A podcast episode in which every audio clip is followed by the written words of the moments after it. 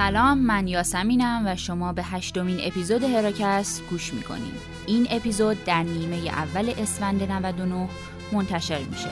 هراکست پادکستیه که من تو هر قسمت داستان زنان تاثیرگذار رو تعریف می‌کنم و یا با زنانی مصاحبه می‌کنم که فارغ از هر گونه چارچوب تعیین شده توسط جامعه راهی رو رفتن که بهش علاقه من بودن و تو اون موفق شدن.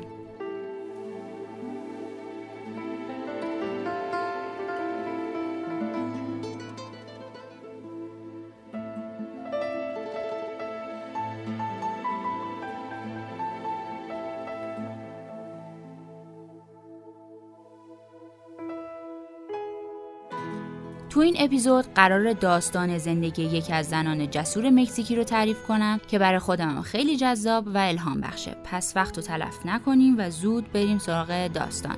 آها اینم بگم که این اپیزود اصلا مناسب افراد زیر 18 سال نیستش.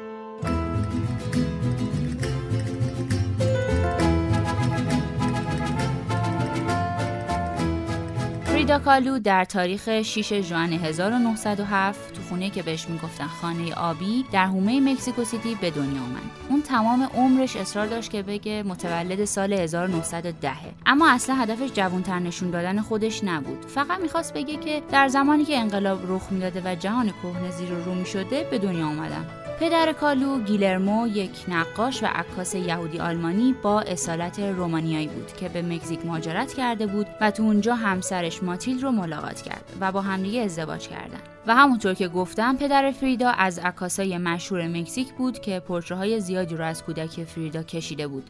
self پرتره‌هایی که فریدا از خودش می‌کشید در واقع به نوعی تداوم عکسای پدرش بود. اون پنج تا خواهر بزرگتر به اسمهای ماتیلد، آدریانا، مارگاریتا، ماریا لوییسا و ماریا داشت و یه خواهر کوچکتر به اسم کریستینا داشت که یه سال بعد از فریدا به دنیا اومد. کالو وقتی که 6 سالش بود به فلج اطفال مبتلا شد و به خاطر این بیماری به مدت 9 ماه توی بستر بیماری بود و همین موضوع باعث شد که پای راستش همیشه لاغرتر از پای دیگش باشه و موقع راه رفتن لنگ بزنه و تا پایان عمر تو همه جا با دامنهای بلند ظاهر می‌شد.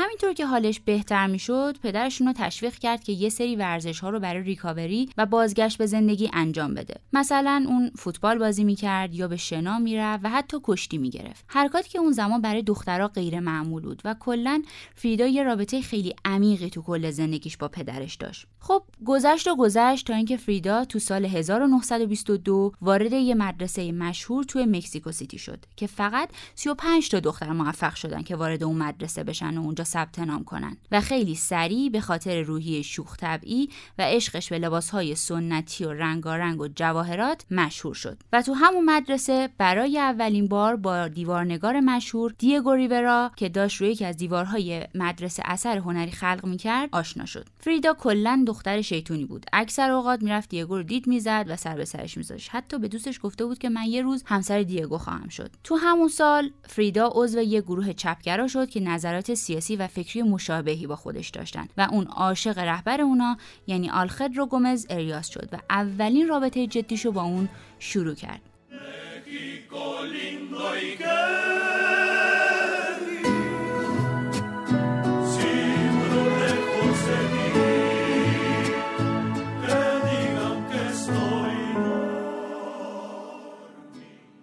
ظهر سپتامبر 1925 نقطه عطف زندگی فریدا بود. توی یکی از روزای بارونی کالو و گومز داشتن با اتوبوس از دانشگاه به خونه برمیگشتن. چند دقیقه بعد اتوبوس با یه اتومبیل تصادف کرد. خیلی از مسافرها در جا کشته شدن و بقیه به شدت زخمی شدن. گومز با یه جراحت جزئی جون سالمه در برد اما بلا فاصله دید که فریدا به شدت زخمی شده. جوری که فریدا این واقعه رو توضیح میده اینطوریه. میله چهار متری در ما تحتم فرو رفته بود. میله همانطور که شمشیر در گاو میش فرو می رود در من فرو رفته بود. مرا شکافته بود و نوک شکستش از واژنم بیرون آمده بود. در هجده سالگی میله ای به من تجاوز کرده بود. در اتوبوسی که باید مرا زیر باران طلا میکشت. در همین حال مردی با حرکتی قاطعانه آن میله را از من بیرون کشید و من هرگز نفهمیدم نجاتم داد یا محکوم به مجازاتم کرد. ولی به هر حال این یک محکومیت بود. در آن لحظه چنان فریادی کشیدم که مجتمع های مسکونی را زیر پا گذاشت و میدان بزرگ خیس از باران را منجمد کرد. 17 سپتامبر 1925 مرگ مستقیم در چشمانم زل زد.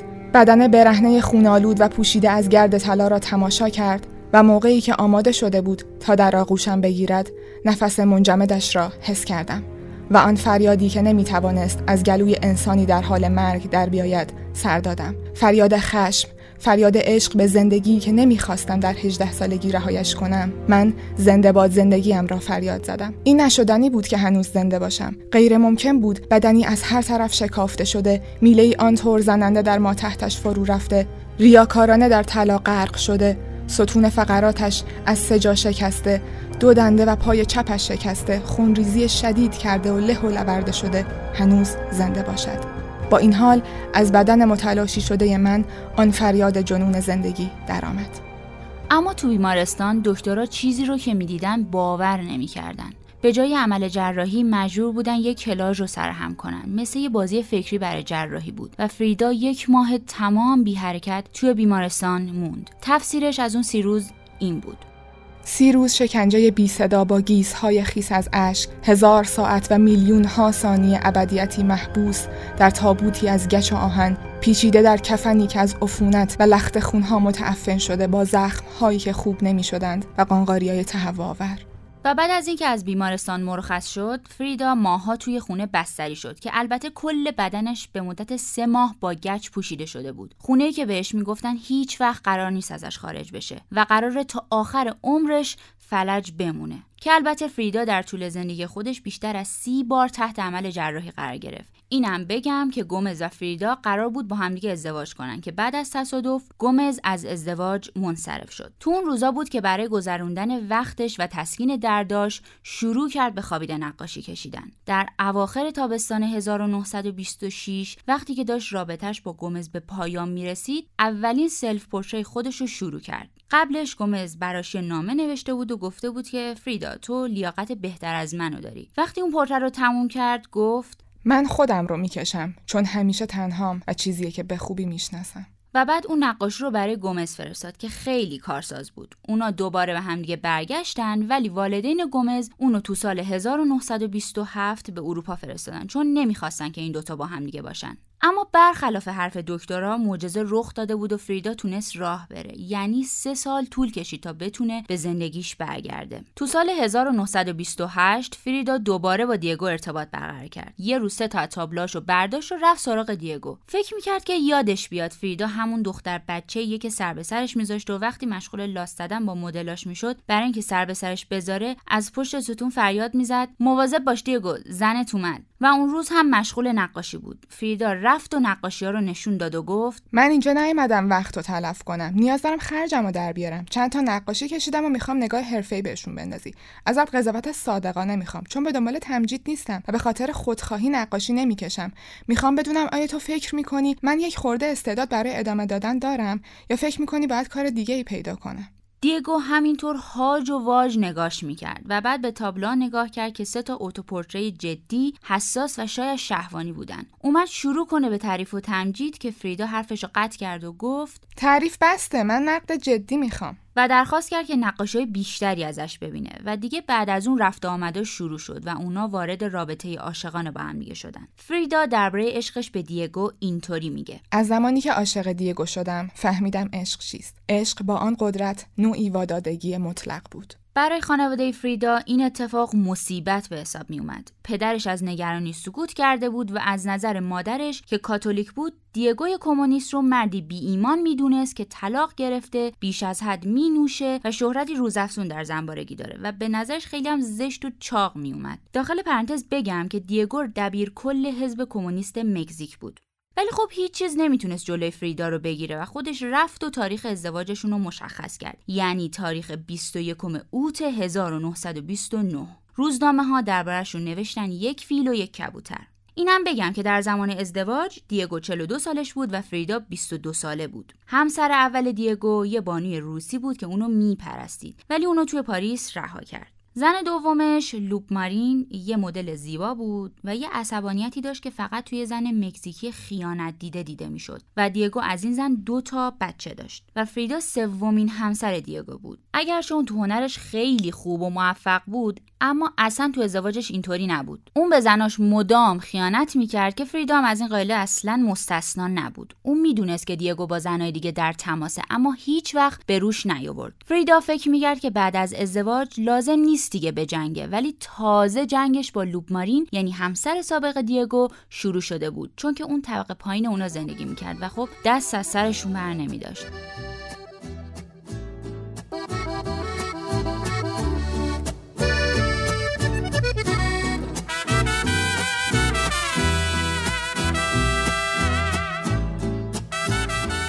سال 1930 اونا جابجایی خیلی زیادی داشتن. اول به سان فرانسیسکو رفتن و مدت رو توی اونجا زندگی کردن و بعد برای نمایشگاه هنری ریورا در موزه هنرهای مدرن به نیویورک رفتن. در واقع فریدا برای حمایت از دیگو اونجا ظاهر شد و با یه خانومی به اسم جورجیا اوکف دوست شد که نقطه مشترک خیلی زیادی با هم دیگه داشتن. مثلا هر دوتاشون هنرمند بودن و با مرده بزرگتر از خودشون ازدواج کرده بودن و فریدا مجذوب این زن شده بود و با هم یه سری معاشقه هایی هم داشتن و وقتی که اوکف دچار نقص عصبی شد و توی بیمارستان بستری شد کالو نامه براش نوشت که توی اون گفته بود من خیلی به تو فکر کردم و هرگز دستان شگفتانگیز و رنگ چشمهات رو فراموش نمی‌کنم. وقتی تو نیویورک بودن فریدا یه عمل داشته و بعد دیگو با یه دست گل برای ملاقات وارد اتاق میشه به محض اینکه وارد اتاق میشه بوی عطر زنونه همه جا رو پر می‌کنه. فریدا تو دلش میگه هنوز بوی عطر اونو میدی وزق لزج. تو واقعا حال به همزنی دیگو. تو تا نیویورک اومدی به بهانه کمک کردن به من و طبق معمول اینور اونور میچرخی تا جفتگیری کنی. هر دو می‌دونیم تمام عمرت همین کارو کردی. قطعا هم حالا قرار نیست که عوض بشی. ولی حداقل چند روز بس می‌کردی. حداقل که حالا بوی اونو میدی به بیمارستان نمیومدی دیگوی مهربان. می‌گفتی حسادت خصلتی جهان سومی و مخصوص عقب افتاده هاست که برازنده زوج دنیا دیده مثل ما نیست. ای کاش حداقل دروغای چرند و به کسافت کاری هایی که سرم در آوردی اضافه نمی‌کردی. حتی فریدا یه بار اونو به انسانای اولیه تشبیه کرده بود. چون یه بار دیگو وقتی که به خونه اومده بود پشتش پر از خراشای ناخون بود و فریدا کلی جیغ راه میندازه که البته حقم داشته. البته خود فریدا هم خیانت هایی داشته. به قول خودش فاسق وجود داشتم ولی معشوق نه. یکی از این افراد ایسامو نوگوچی مجسمه ساز نیویورکی بود که به نظرش خیلی اغوا کننده و خیره کننده بود و تقریبا عقلش رو به خاطر اون از دست داده بود و البته اونم فریدا رو میپرستید. ولی مثل این بود که برده دیگو باشه. حتی زمانی که خیال می‌کرد تا حد دیوونگی ایسامو رو دوست داره به شدت از فکر از دست دادن دیگو رنج می‌برد. البته دیگو از این قضیه یه بویی برده بود و ایسامو رو بیشتر از یک بار در معرض تیر خوردن قرار داده بود. یا مثلا رابطهش با نیک مورای که عشقش رو تو بعضی از قوی ترین عکساش از فریدا نشون داده بود. و اینم بگم که فریدا bisexual یا دو جنسگرا بود و partner های خانم زیادی هم در طول زندگیش داشته. مثلا با تینا مودوتی که یه عکاس مدل بازیگر و یه فعال سیاسی بود. یا مثلا با خواننده به اسم چاولا وارگاس که توی دهه 1930 توی نوجوانی به مکزیک اومده بود که خیلی شبیه به آقایون لباس میپوشید. بعد از رسیدن وارگاس به 80 سالگی هویت جنسی خودش رو به عنوان یه لزبیان به رسمیت شناخت و شروع به صحبت در مورد رابطه عاشقانه دیرینش با کالو کرد. خب برگردیم به داستانمون. گفتیم که اونا از نیویورک برگشتن و بعد از اون به دیترویت رفتن که دیگو توی مؤسسه هنری دیترویت کار بکنه. توی اون زمان اولین سقط جنین فریدا اتفاق افتاد و باعث شد که 13 روز توی بیمارستان هنری فورد بمونه و بعد نقاشی بیمارستان هنری فورد رو کشید. اون خودش رو روی تخت بیمارستان هنری فورد به تصویر می‌کشه در حالی که های زیرش خونالود هستن و قطره اشکی از گونش روونه 6 تا تصویرم در اطراف فریدا دیده میشه که با بند ناف به شکن فریدا متصل هستند در واقع اون داشت حس و حال درونیش و وضعیت جسمانیش رو توصیف می‌کرد زمانی که توی بیمارستان بود یه تلگرافی دریافت کرد و توی اون خبر فوت مادرش اعلام شده بود پس سریع به مکزیک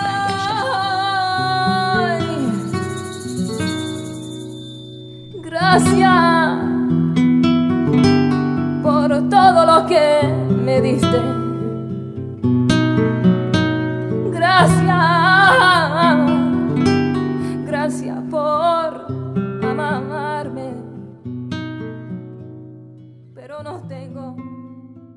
تو سال 1933 فریدا و دیگو به خاطر مأموریتی که نلسون راکفلر سیاستمدار برجسته بهش داده بود به نیویورک رفتن. کاری که دیگو بعد می‌کرد این بود که نقاشی دیواری رو توی مرکز راکفلر بکشه و اون سعی کرد که ولادیمیر لنین که یه رهبر کمونیستی بود هم توی نقاشی بکشه. ولی وقتی که راکفلر فهمید کارش رو متوقف کرد و روی این قسمت رنگ پاشید و خب در نتیجه به دیگو هم برخورد و با فریدا دوباره به مکزیک برگشتن. اما فریدا از این حرکت دیگو قند تو دلش آب شده بود. تو در حال ساختن یکی از زیباترین آثارت بودی. با شکوه عظیم و این بیخاصیت این ناقص الخلقه از خود راضی دیوار رو خراب کرد. چون تو آمریکا چهره انقلابی ها رو روی دیوار تحمل نمی‌کنن. اما شاید حق با اون بود. چرا بعد اونا خاطر دشمنانشون رو زنده نگه دارن؟ همونطور که تا الان متوجه شدین ازدواج اونا یه ازدواج معمول و عادی نبود. مثلا محل کار و خونه فریدا از دیگو جدا بود و البته می‌دونید که دیگو اصلا آدم وفاداری نبود ولی بدترین خیانتی که فریدا دید از طرف خواهرش بود.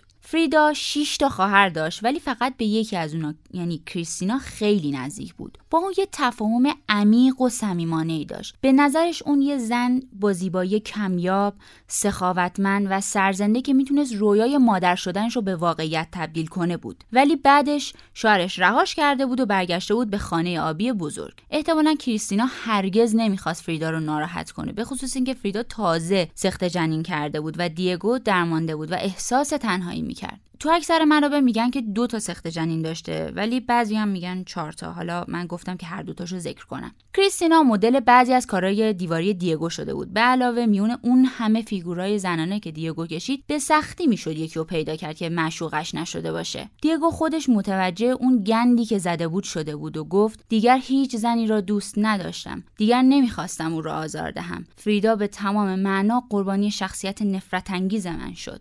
بعد به حال منو گوه به این زندگی هرزه بین تمام خواهرای تنی و ناتنی که پنج تا بودن. لعنتی پنج تا. ولی فقط یکی دقیقا همون چیزی بود که یه خواهر باید باشه. و حتی بیشتر از اون. من و تو کریستین همیشه جدا نشدنی بودیم. هیچ کس تو دنیا از تو به من نزدیکتر نیست. تو می‌گفتی به من حسادت می‌کنی. حسادت به من همینو کم داشتیم. آخه به خودت نگاه کن. زیبا تندرست پر از نیرو و مادر آینده. به منی که یه ویرونه هم حسادت می‌کنی. بعد فریدا موقتا آپارتمانی رو توی شهر مکزیکو سیتی اجاره کرد و مسلما خب خیلی حالش بد بود و موهاش رو تو وصف حال بدش کوتاه کرد. دلیلش هم این بود که دیگو موهای بلند فریدا رو خیلی دوست داشت و همون موقع بود که یکی از نقاشی معروفش رو کشید. توی نقاشی فریدا با موهای کوتاه و با کت و شلوار مردانه قیچی به دست و به دور از حالت زنونه به جلو نگاه می‌کنه و موهای اون در سرتاسر سر صحنه پخش شدن که نشون دهنده این ناامیدی اونه. و یه نکته خیلی جالبی هم که در ارتباط با این نقاشی هست اینه که بالای نقاشی یه شعر مکزیکی نوشته شده که میگه ببین اگر دوستت داشتم به خاطر موهات بود و حالا که دیگه موی نداری پس منم دیگه دوستت ندارم. و یه نقاشی دیگه هم در این مورد کشید به اسم چند نیشه کوچولو که کلا عکس نقاشی توی صفحه اینستاگرامم می‌ذارم. با گذشت زمان و به تدریج ارتباطش با کریستینا تقریبا مثل گذشته شد. البته تو بعضی از تابلوها به وضوح می‌تونیم ببینیم که همچنان اون زخم بازه مثلا مثل اثر خاطره یک قلب.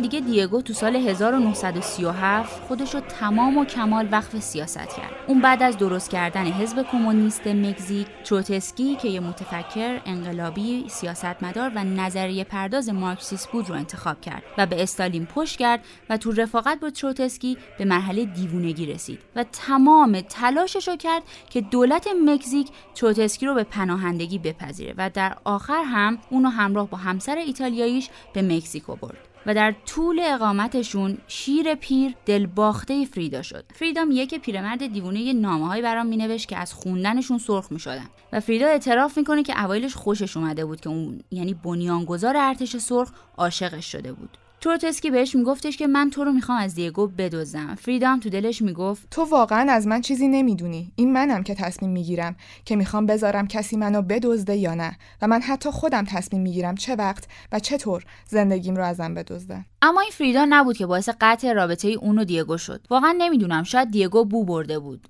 اما اون شیر پیر هم دیگه واقعا غیر قابل تحمل شده بود. دیگو همه چیز رو فدا کرده بود و حزب رو پس زده بود و تروتسکی اونو به فردگرای دیوانواری که تمام هنرمندان از آن رنج می‌برند و نمونه بارز خودپرستی متهم کرده بود. واقعا به نظرم این مرتیکه خیلی پررو بود. این همه خودشو و من رو به خاطرش به خطر انداخته بود. در نهایت تروتسکی رو از اونجا بیرون انداختند اما انقلاب فریدا چی بود؟ کشیدن تصویر خودش در حالی که شکنجه شده ولی همچنان عین زالو به زندگی چسبیده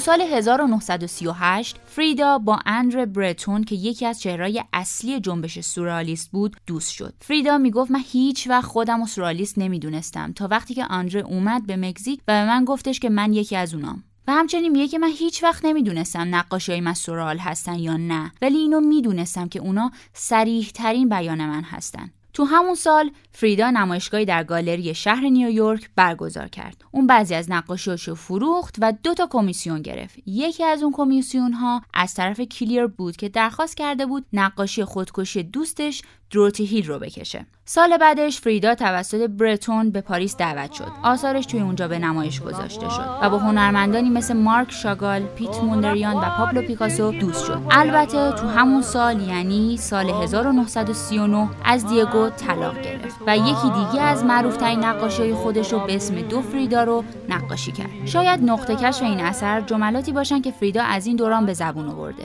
دیگر دیگو هم با من نیست. رهایش کردم. حالا خودم هستم. نقاشی می کنم. این بار خودم را می کشم. دست در دست خودم. با خودم ازدواج کردم.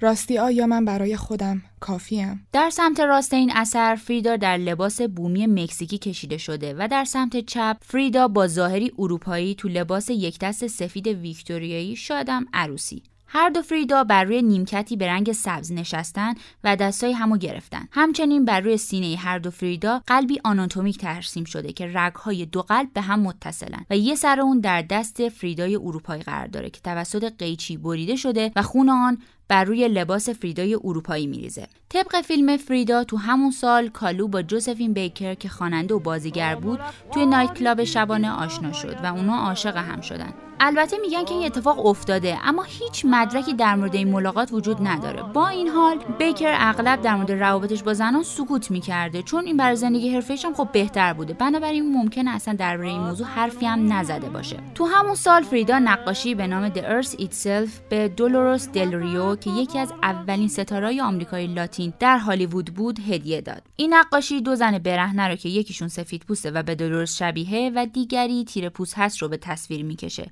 که زن سفید پوست سرش رو روپای اون یکی گذاشته و میمون ها نظارگر اونها هستند که به طور سنتی نماد شیاطین و گناه هست و اما فریدا و دیگو در سال 1940 دوباره با همدیگه ازدواج کردند. ولی هیچ چیز تو این ازدواج دوم تغییری نکرد. اونا همچنان تو خونه جدا از همدیگه زندگی می‌کردن و در طول رابطه با افراد دیگری هم در ارتباط بودن. تو سال 1941 فریدا کمیسیونی برای کشیدن پنج پورتره از زنان مهم مکزیکی از دولت مکزیک دریافت کرد. اما اون نتونست پروژه رو به پایان برسونه چون پدر محبوبش و پدر عزیزش رو توی اون سال از دست داد و همچنان هم با مشکلات جسمانیش دست و پنجه نرم کرد و علا رقم چالش های شخصیش کارش به محبوبیت بیشتری دست پیدا کرد و در این مدت در نمایش های گروهی متعددی شرکت کرد. تو سال 1944 فریدا یکی دیگه از نقاشی های مشهورش رو به اسم ستون شکسته رو کشید. این اثر شاید تنها کار فریداست که توی اون مستقیما به دردهایی که از اونها بیشتر در طول زندگیش رنج میورده اشاره داره.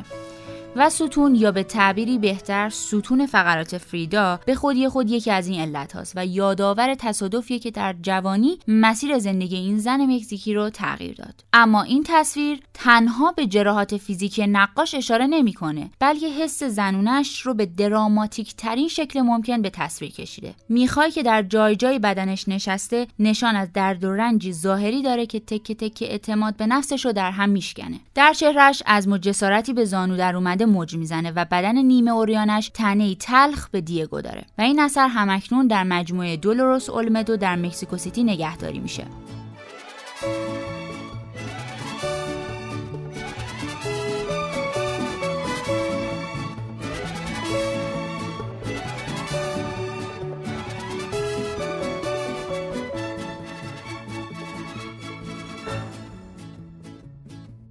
وضعیت سلامت فریدا تو سال 1950 بدتر شد. تو اون سال تشخیص داده شد که پای راستش درگیر بیماری قانقاریا شده و اون نه ماه دیگه بستری شد و مجبور شد توی بیمارستان بمونه تا چندین عمل دیگر رو هم انجام بده. اما اون بیخیال نشد و نقاشی کشیدن رو توی بیمارستانم ادامه داد تو سال 1953 اون اولین نمایشگاه انفرادیش رو توی مکزیک برگزار کرد. اون زمان تحرک محدودی داشت اما در مراسم افتتاحیه نمایشگاه حاضر شد. اون با آمبولانس وارد نمایشگاه شد و از حاضران استقبال کرد و مراسم رو توی تخت خواب مخصوص که گالری براش درست کرده بود جشن گرفت. چند ماه بعد مجبور شد بخشی از پای راستش رو قطع کنه تا جلوی قانقاریا رو بگیره و یه پای مصنوعی با نقش و نگارهای هنری برای خودش سفارش داد. اون در وصف حال و هوای اون روزش در دفتر یادداشت خود نوشته که به پاهایم چه نیازی دارم وقتی بال برای پرواز دارم؟ با شرایط جسمی نامناسب اون عمیقا افسرده شد. اون حتی تمایل به خودکشی داشت اما علیرغم مشکلات جسمانیش تو یه سری جنبش های سیاسی هم فعالیت می‌کرد. مثلا اون در تظاهراتی علیه سرنگونی رئیس جمهور گاتمالا جیکوب آربنز با حمایت ایالات متحده در دو ژوئن حاضر شد و این آخرین تصویر عمومی اون بود. تو سال 1954 حدود یک هفته بعد از تولد 47 سالگی فریدا کالو در خانه محبوب آبی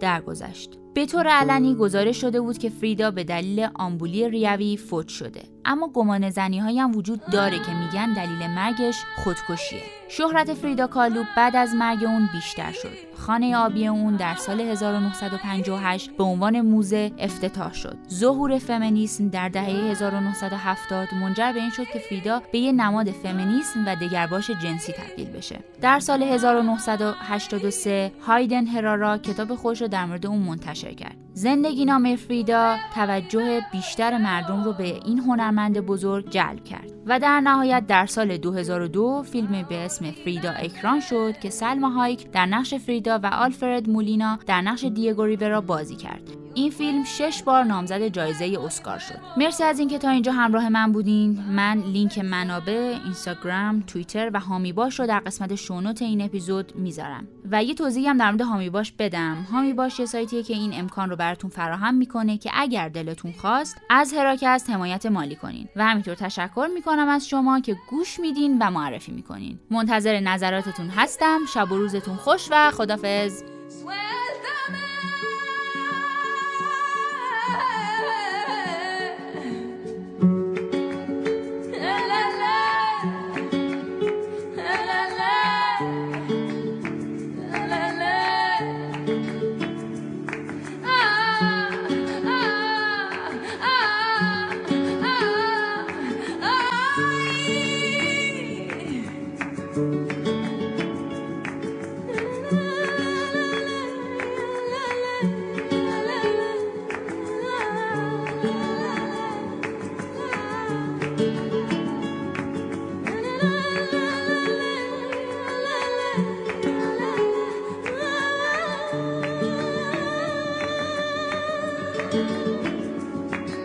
Ah.